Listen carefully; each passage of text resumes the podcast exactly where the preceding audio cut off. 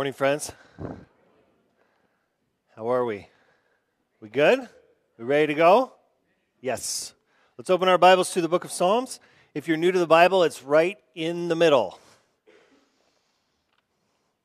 Maybe not right in the middle, like a third. Continue moving through the Psalms of Ascent, which we think were sung and prayed by pilgrims um, going from their home to Jerusalem to meet with God at the temple. Short Psalms typically, um, but rich, I think we're finding. I know I am. And just interesting how they change, and each one is a little bit different. Um, different themes, different kind of category or genre of the Psalms. So let's read Psalm 127 together.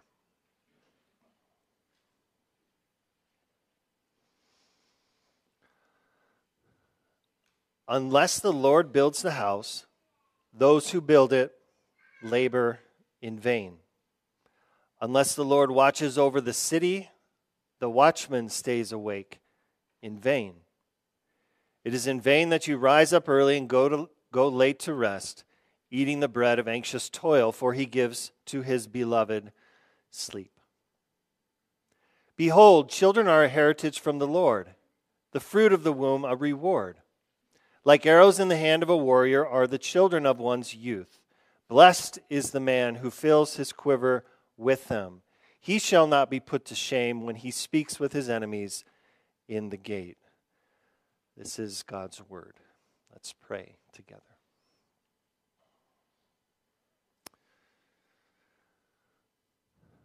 Father, we come to you and corporately confess that we have failed this week in the rhythm of work and rest. Some of us have overworked. We have made work our God, our idol, for what it promises. Whether that's control, money, power, comfort, success, approval, we have made something other than you, God, and we have acted as though you don't exist. We've tried to be you.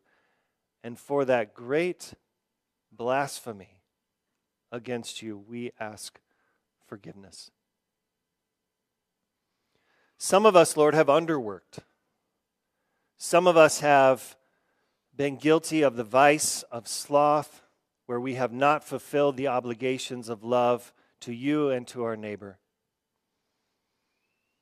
We have been lazy. Lord, we have consumed and consumed and consumed.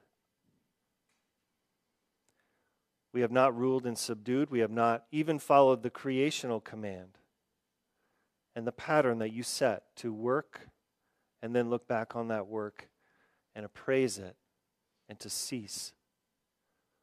For this great sin, we ask your forgiveness. Lord Jesus, we thank you and praise you and give you all glory and honor as the one human being in all of history who worked and rested in perfect obedience to the Father's will. Not only, Lord, in your day to day life, in, in, your callings, in your interactions with people, in your time during the day and in the evening where you pulled away and you prayed and you were alone, but the deeper work, the work of obedience to the law, the work of fulfilling the law for those who, from conception, have failed, even in our nature, Lord, before we're able to commit a sin we are sinners. And even breaking one law breaks it all. And so, Jesus, we thank you for your active obedience, fulfilling not only the written law, but the law of the heart. Loving the Lord with all your heart, all your mind, all your soul, all your strength, every moment of every day and thank you that as a gift you give it to those who trust in you, Thank you, Lord Jesus. Holy Spirit, we ask that you would teach us today. I have much to learn. I pray you would teach us how to flourish as human beings and stop trying to be little gods. It's a brick wall that we run into, and yet we keep running into it again and again. We don't learn. And so, Holy Spirit, we ask that you would move and speak and help us, help me to understand a little more deeply what you mean in this beautiful psalm. In Jesus' great name, amen.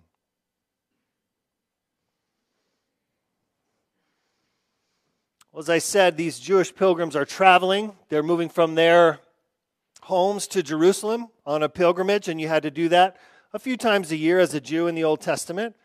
And they're praying as they walk, they're singing as they walk. And isn't it interesting what the Holy Spirit brings to their mind as they're walking, as they're talking, as they're singing? It, in this case, yeah, you know, we really can't protect ourselves. We really can't do much of anything without God. Man, if it weren't for God, nothing we do would matter, would it? Like, why don't we think like that? Why do we think it's up to us to have a lot of kids and, and have them working out in the fields and blessing us and carrying on our family lineage? Why do we think that's us? That's God. It's all because of God. This is a wisdom psalm. And the wisdom God offers you is this if you pay more attention to His presence in your life, you will have less anxiety. If you pay more attention to His presence in your life, you will have less anxiety and more peace. It's kind of that simple.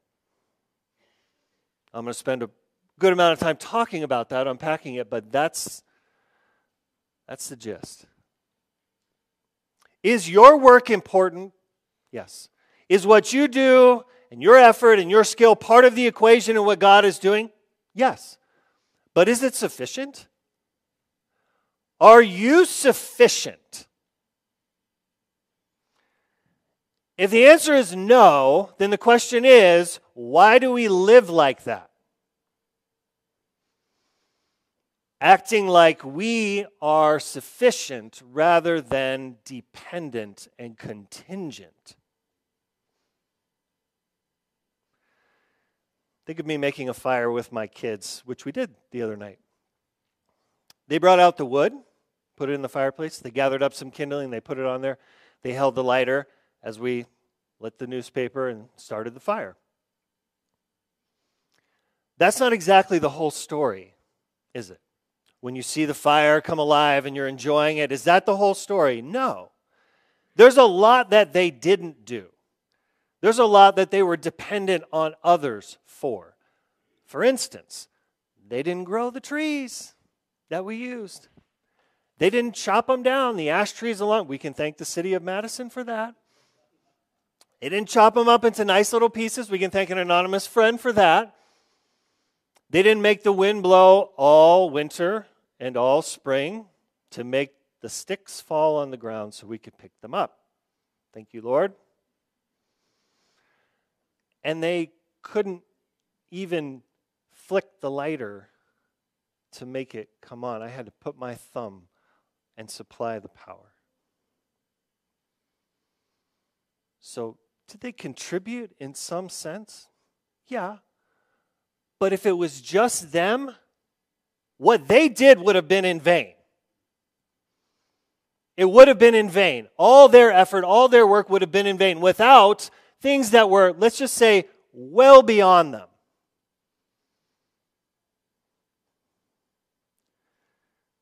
The same is true in everyday life with God. You contribute, but really, so much is way beyond you. Way beyond you. That's the wisdom of Psalm 127. Recognize that, acknowledge that, be thankful for that. Seeing God's presence doing things you cannot do and were never meant to do. So if you struggle with pride, you're in the right place today. Don't you wish all those people who struggle with pride were here? Where are they? It's just a shame. This would have been a good message. You can let them know later that they need to listen to this message about pride and make sure to say it with, you know, just an air of like confidence. Like, I think this would be really good for you. Send them the link. Fourth century church father Hilary, you, you, you're probably doing something right if you just have one name. Hilary taught that Christians must be on guard against a blasphemous anxiety to do God's work for him.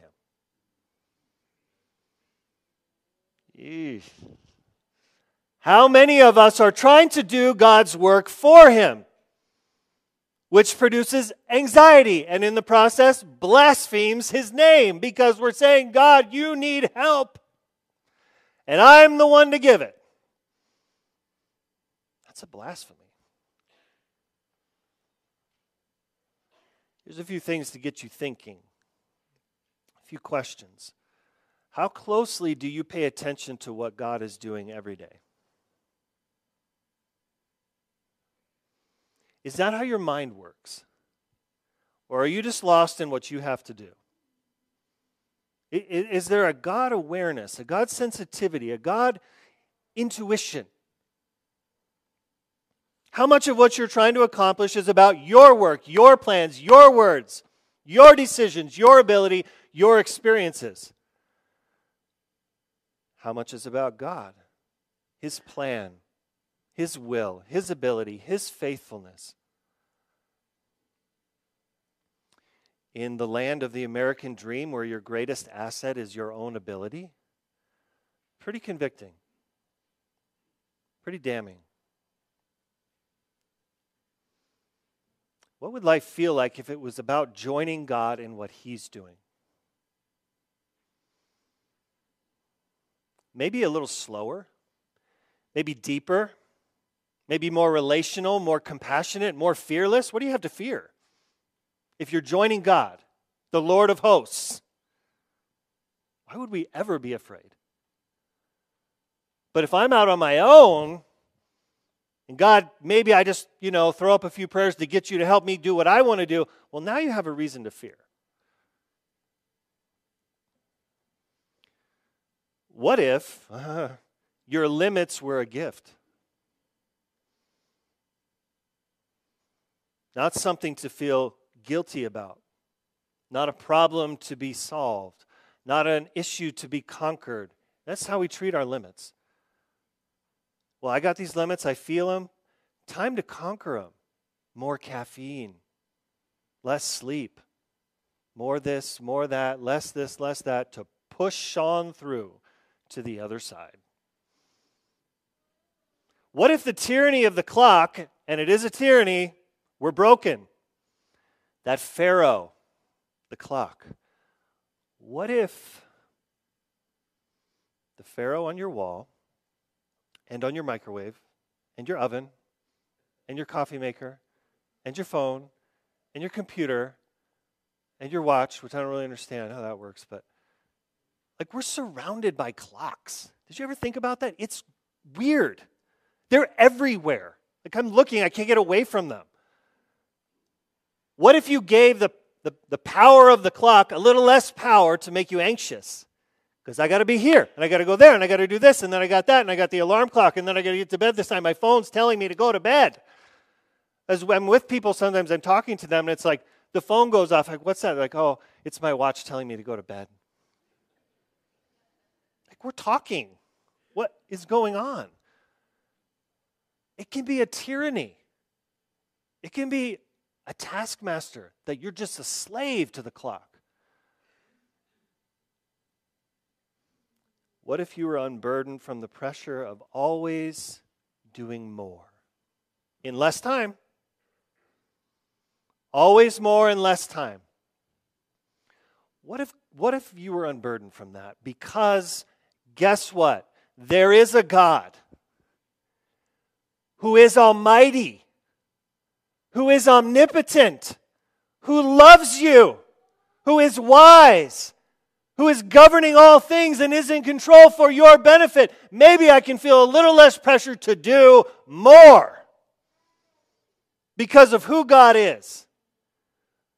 Wouldn't that be sweet? I just sense like we need to hear that.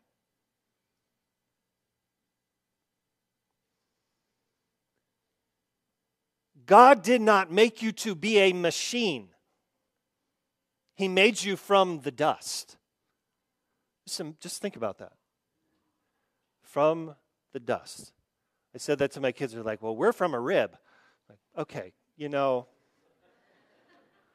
same thing. You're dust. And the Lord knows you're dust. Do we know it? Do we know it? You know what Adam in Hebrew actually means? Dust.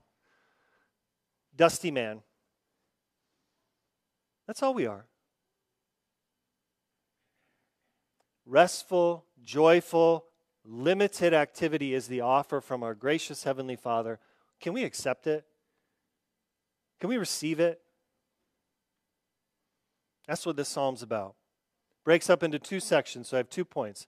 Number one, the necessity of God's presence. Number two, the clarity of God's presence. Necessity, verse 1. Unless the Lord builds the house, those who build it labor in vain. Unless the Lord watches over the city, the watchman stays awake in vain. Two spheres of life, psalmist is alluding to the home and the community. Pretty important. Make a pretty big, uh, they're, they're, make a big difference in our day to day life. How many of you, show of hands, want a safe, happy home? How many of you want a safe, law abiding, generous, warm community? Without God, not possible. If you think the good things in your home have come because of you, you're deceived. You can hire you can you can hire the best construction people. You can get great interior design advice. You can read the best marriage, the best parenting books. It doesn't matter. God builds the house. God builds the home. If you think the good things in our community are because of you, you are deceived. You can hire all the law enforcement you want.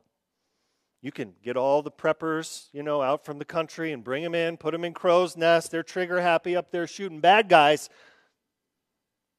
You can have all the, the programs and infrastructure you want. You can even have pothole free streets.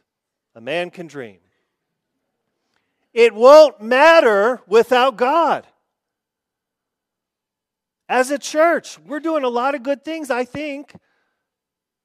Like, we're doing counseling, discipleship, great worship. Like, good things are happening. VBS next week.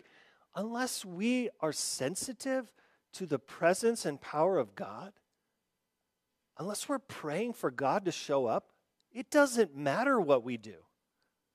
We are spinning our wheels. So the minute we become a prayerless church is the minute we become a powerless church. That's just a fact. So don't think your prayers are just, you know, well, somebody else will probably pray for that. Oh, they're so important. They're so important. Anything good, it has to go through God. to press the point. Verse 3 It is vain. It is in vain, delusional, pointless that you rise up early and go late to rest, eating the bread of anxious toil, for he gives to his beloved sleep. Isn't that beautiful poetry? God is amazing.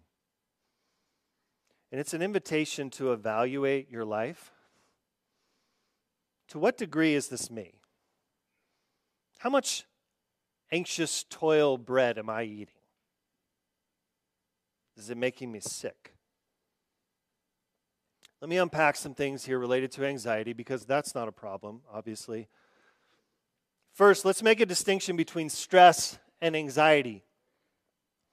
Stress, not necessarily bad. We put stress on a bridge when we drive over it. We put stress on our muscles when we work out and break them down so that they would be built up. Stress can be purposeful in God's hands. He uses it to test us, to push us toward good things, to break us down, and then build us back up. Uh, your kids need stress in their life some physical, emotional stress to help them mature, to help them grow. Okay? It's a fallacy to say that whatever doesn't kill them will make them weaker. It's not true. Now, with stress, you got to be careful that it doesn't go on too long and with too much intensity. This is where we have ideas like PTSD. It's too much stress for too long, it's too intense. But in moments, in seasons, God can use it. The Bible never says, do not be stressed. It does say, do not be anxious.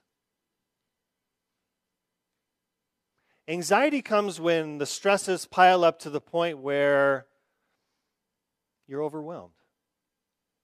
You feel overwhelmed. You have this sense of, I can't do this, but I have to do this.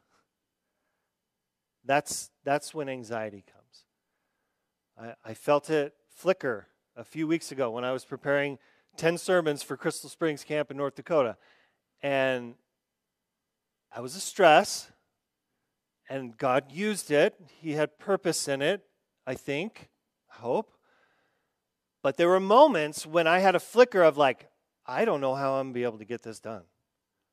I got too much to do. I got uh, my day is gone and I didn't get anything done that I needed to get done. And there's that flicker of anxiety. Anxiety is like, I'm not able to ever not be on high alert. I'm just constant, like on high alert. I never really come down. And it's functional atheism. Where's God? Well, He doesn't exist, so I need to step in. That's what anxiety is. God is just nowhere to be found in your inner world. Stress can lead to maturity, but anxiety always leads to mental, physical, spiritual breakdown. You eat the bread of anxious toil, you will get sick. How does it happen on a typical day? the stresses that pile up and lead to anxiety? Well, you know, it might begin with just you wake up, you grab your phone, and there's a stressful email, a stressful text, which then leads you to more stuff on your phone, scrolling the headlines. Well, there's a terrible headline. Well, that's nice. And then there's a tweet by somebody who shouldn't have tweeted that, and it's like, oh, that's stressful. And then you remember you got to get up and you got to get the kids going. You got to get you got to get them to an appointment. And you want to read your Bible, but you stayed up late last night doing work, so you slept in a little bit, and now you don't have time. So then you go, you're, you're getting to the appointment, but then you're like, okay, I got another thing to do. We got to get home. And you're, you're thinking about the seven projects that you have unfinished that you need to do. And you're distracted from the kids who are talking to you and just want to be with you. And you know that, so you feel guilty about it. Okay? Then you come home, the house is, whenever you get home, five o'clock, the house is kind of messy. That's a stress. That's like visual chaos. And then you're like, okay, you know, we haven't had a date night in a while. We need to get out and do that. Oh, but the kids have activities and sports every night. We can't. That's, that's impossible. I don't know how we're going to do that. You're putting on weight because the gym feels impossible. You don't have time to cook healthy. You're just eating out. You're running here, you're running there, you're exhausted. Where is my bed? Stress upon stress upon stress leads to anxiety, leads to breakdown. You're not made to carry it. God didn't wire you to carry it.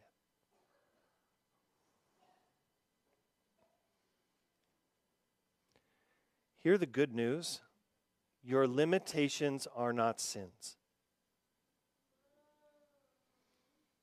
Your limitations are not sins, they are gifts given by God to help you live within your humanity to truly flourish. That's why he gave you limits. And so many of you, I think, have productivity shame. Just this nagging feeling that I'm not doing enough. I'm not doing enough. Feeling guilty for admitting, just admitting you didn't get something done. Heaven forbid you left something on the table at the end of the day. I mean, what is wrong with you? I mean, we don't even want to admit that, do we? Like we didn't get to something. Shame over your limitations is not from the Lord, it's from your pride. The problem, friends, is not your ability, it's your expectations.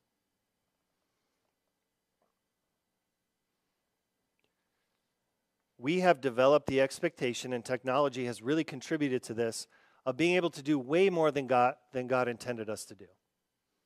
Way more. Things that were supposed to like give us more time, free us up, have enslaved us. Because now we can do more. Now we can do more all the time. It's like work used to be I go home and that's it. Now it's like I can work anywhere all the time. I just flip open my computer. If we're trying to do more than God intended us to do, that is sinful. You're trying to be God. That's really bad, and it will destroy you. So there needs to be some repentance. Seeing where you've tried to be God, hint, hint, it's what you're anxious about. It's what you're anxious about. Asking forgiveness, and by the grace of God, changing. Changing how you think, changing how you live. That's part of repentance. It's not just I'm sorry, it's I'm turning To what? Where do we go? What do we do? We begin to eat the bread of wholehearted presence. Wholehearted presence. Choose that carefully. To slow down, to truly be present and focused. Focused in each moment, each season God brings you into. One author explains it this way Feeling especially scattered one day, a friend joked that she should have a baby since it meant singularity of focus. It was a great remark. Oh, really? Just have a baby? But I immediately knew kind of what she meant. When my children were born, time seemed to operate differently. Rather than the usual task oriented time, which is usually filled by things I'm looking forward to or not looking forward to, each moment was deeply inhabited. I was rooted in the present based on necessity and joy, anticipating and meeting my children's needs, absorbed in their activity. There were stretches of sleep deprived haze, but the experience seemed so extraordinary. As a result, I was paying attention, paying it eagerly. Guys, that's it. Like whether you have kids or not, there have been moments and seasons in your life when you have been deeply inhabited. And those are probably the best moments and seasons of your life. It's possible. It's possible. Whatever it is conversation, cuddling with your dog, tucking your kids in, holding your, your spouse's hand, eating a piece of carrot cake, whatever it is, deeply inhabit that moment. Because when you are truly present, you're able to experience God's presence. If you're not, you're not. You're just not.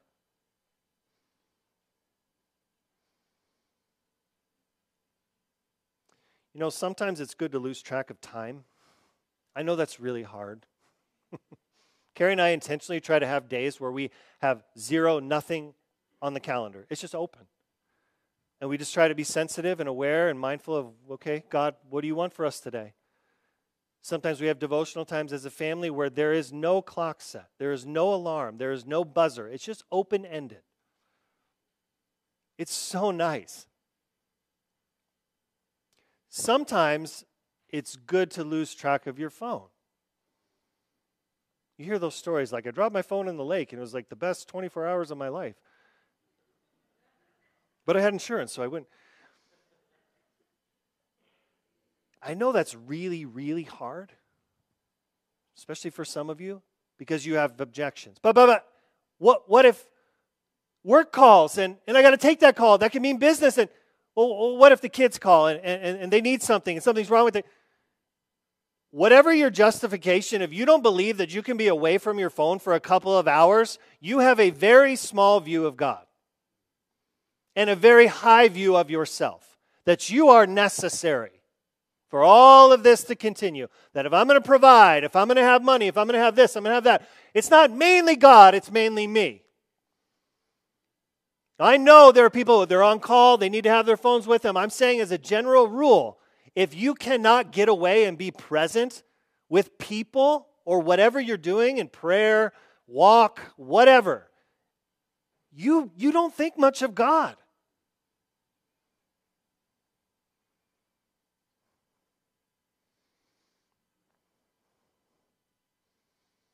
Maybe some repentance. One more thing to help you deeply inhabit your life, because I'm on a roll. Do less stuff, but do it better. Less breadth. You tracking with that? More depth. Less shallow thinking. How much shallow thinking do we participate in every day? About a million things we shouldn't even be thinking about in the first place because we have no control over them and they don't matter more deep thinking about things that do matter. Less shallow conversations, more deep conversations. Less unfinished projects, more well done projects. Less shallow acquaintances and more deep friendships. God made you to be a deep sea diver, not a jet skier. He made you to go deep. He made you to do the next thing He brings into your life with all your heart, all your mind, all your soul, all your strength. Process the all. That means focus, that means presence. Not. I just skip along the surface throughout my day. I did a million things, I didn't do any of them well. The key is being in communion with God sensitive to his presence, his power, his provision in every moment. It's that sensitivity. What is God doing here? What is he up to? Why did he bring me this? I may not know, but I trust him. This is good news. I hope you hear that. Like, I'm not trying to give you more stuff to do. I'm saying, be free. This is good news. You are never alone. It is never up to you. Never.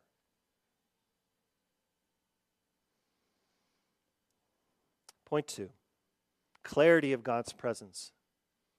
His presence is a necessity, and also there's a clarity the psalmist gives us. He illustrates the principle he just laid out. How do you know with crystal clarity God is behind it all, that it's not up to you? Children. Children.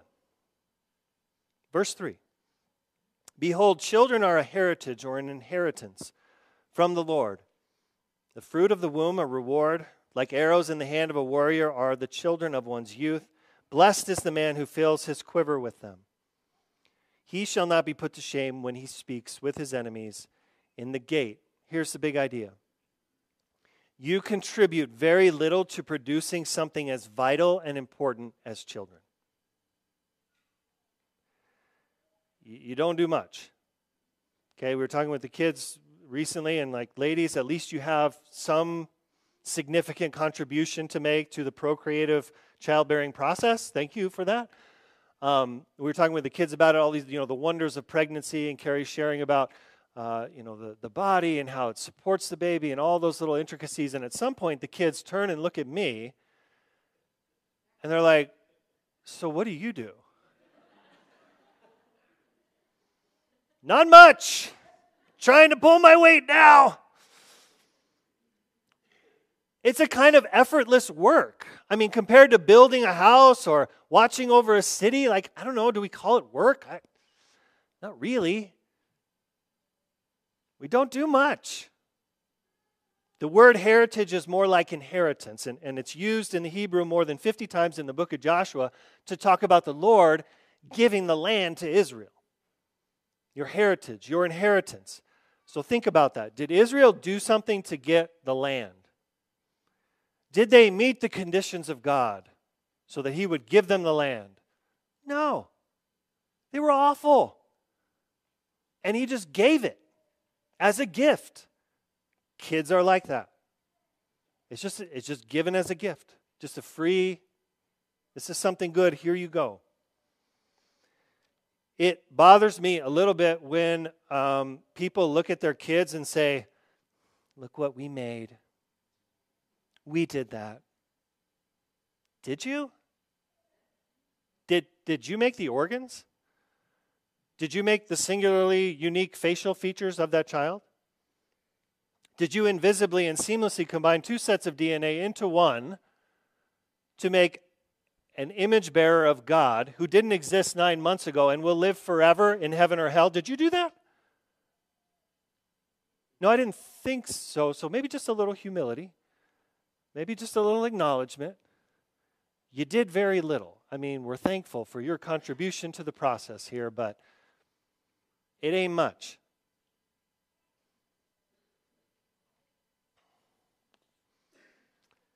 Like every other good thing, having kids is a gift from God. Having them around to help with work, protection, challenges, care for you as you get old, it's a gift.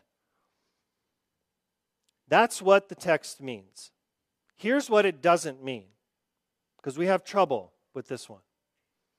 First, it doesn't mean that the more holy you are, the more kids God gives you. Mm-hmm. The word reward is a little misleading in the English. In the Hebrew, it carries more the idea of something that belongs to God but is generously given. Same word, same idea in Isaiah 62, for example, talking about salvation. Behold, the Lord has proclaimed to the ends of the earth, say to the daughter of Zion, Behold, your salvation comes. Behold, the Lord's reward is with him. So it's used in the same way to refer to salvation as a reward. Now think about it. Is your salvation a reward? Depends what you mean by that. Is it a reward like wages for what I did? No. No, Scripture clearly tells us it's all of the Lord. It's a free gift, it's unconditional, it's undeserved. That's the way we want to understand it here. Children are an undeserved blessing, just like salvation. A reward in that sense. Listen, people living in flagrant rebellion to God have lots of kids. People living in beautiful submission to God can't get pregnant. I can't explain that. You know, this is this is not a formula to be solved. It's it's a mystery of providence to trust. We don't know why. We just know that God is the wise giver and the good giver and that he, he doesn't withhold any good things from those who love him. I don't understand. But let's not turn it into a formula where, like, if you're really holy and you have 10 kids, well, I mean, you're probably not that holy if you're even thinking like that, but to even think like that. Not what the text means. Second, this text doesn't mean that bigger families are inherently better. Well, aren't you more blessed with a full quiver? Isn't that what it says? Well, first of all, who decides what a full quiver is? Is it two? Is it ten? Who decides? You? How? I don't find a text that tells me that. This is poetry. It's not prescriptive on the most godly family size, like a brochure. Not what it is.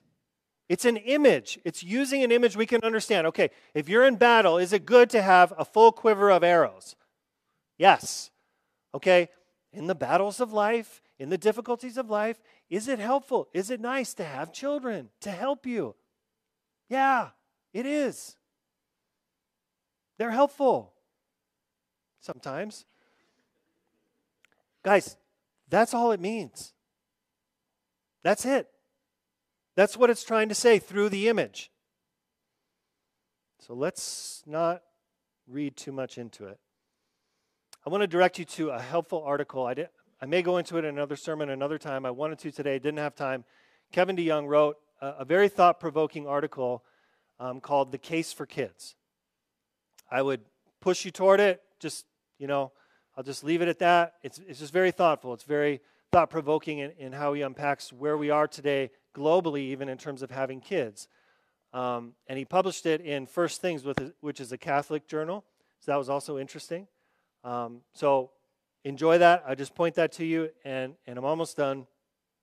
But I want to finish with Jesus because this is where this is leading. The psalmist, maybe Solomon, is pointing forward. Remember that. All of the Old Testament is anticipatory, it's all just like pregnant, waiting, waiting for the moment that Messiah comes. The great builder, the great worker, the great protector, the greatest child ever given at this point is coming. The one who would give us deep rest for the soul that we were made for. Son of God, Jesus Christ. Hebrews 10:5 says when Christ came into the world, he said, "Sacrifices and offerings you have not desired, but a body you have prepared for me. In burnt offerings and sin offerings you have taken no pleasure. Behold, I have come to do your will. O God, as it is written of me in the scroll of the book, the fullness, the very fullness of the presence of God came into a human body to do the work, to obey. The Father said, Enough with the dead animals. I'm tired of that. Enough with the I'm sorries. I want someone to do the work. I want someone to obey. I'm tired of that smell of blood and dead animals. Give me someone, and none of you people can do it, so I'm going to send my own son because I trust him. That he would obey as a human being, living within his human limitations, but following and obeying and walking in the will of God every moment of his life. I need someone to do the work for me because I can't.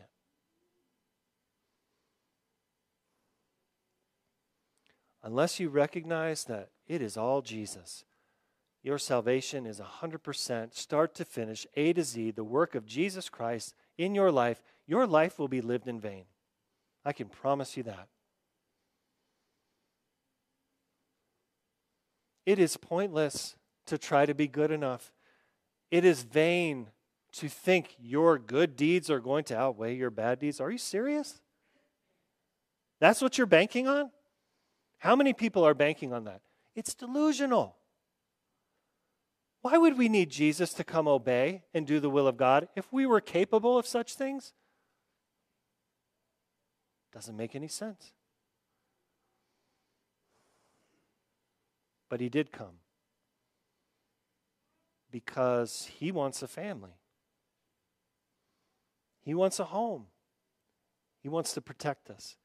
He wants to give us security and help us flourish forever and ever. That's his heart. That's why he sent Jesus to the cross. So if you're not a Christian, come to Jesus and find rest, please. Come to Jesus and find rest.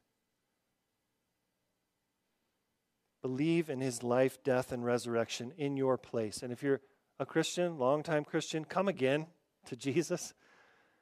Just, just let the truth of his love wash over you. That he did the work. He did the work. He built it so you could rest. Doesn't mean no activity, it doesn't mean you don't work, but underneath that work is a rest. That it's not up to me. I don't have to do it. I don't have to get it right all the time. I don't have to be God. Isn't that a blessing? And it comes through relationship with Jesus, being aware of his presence, the Holy Spirit. Every day, every moment, he's with us. He never leaves us. So we can rest. Amen. Amen. Let's pray. Father, we thank you for your deep, deep love. It is more than we can take in, but we try. Thank you, Lord, for being infinite so that we can just be finite. Thank you for being a creator so we can be creatures. Teach us, Lord. Teach us to number our days, to choose the good portion, to learn what really matters what we should value, where we should go deep, where we should give our time, our energy. Free us from the tyranny of the clock. Free us from the tyranny of our own guilt over not doing enough. Grant us that wisdom, O Lord, by your Spirit and for your glory. Amen.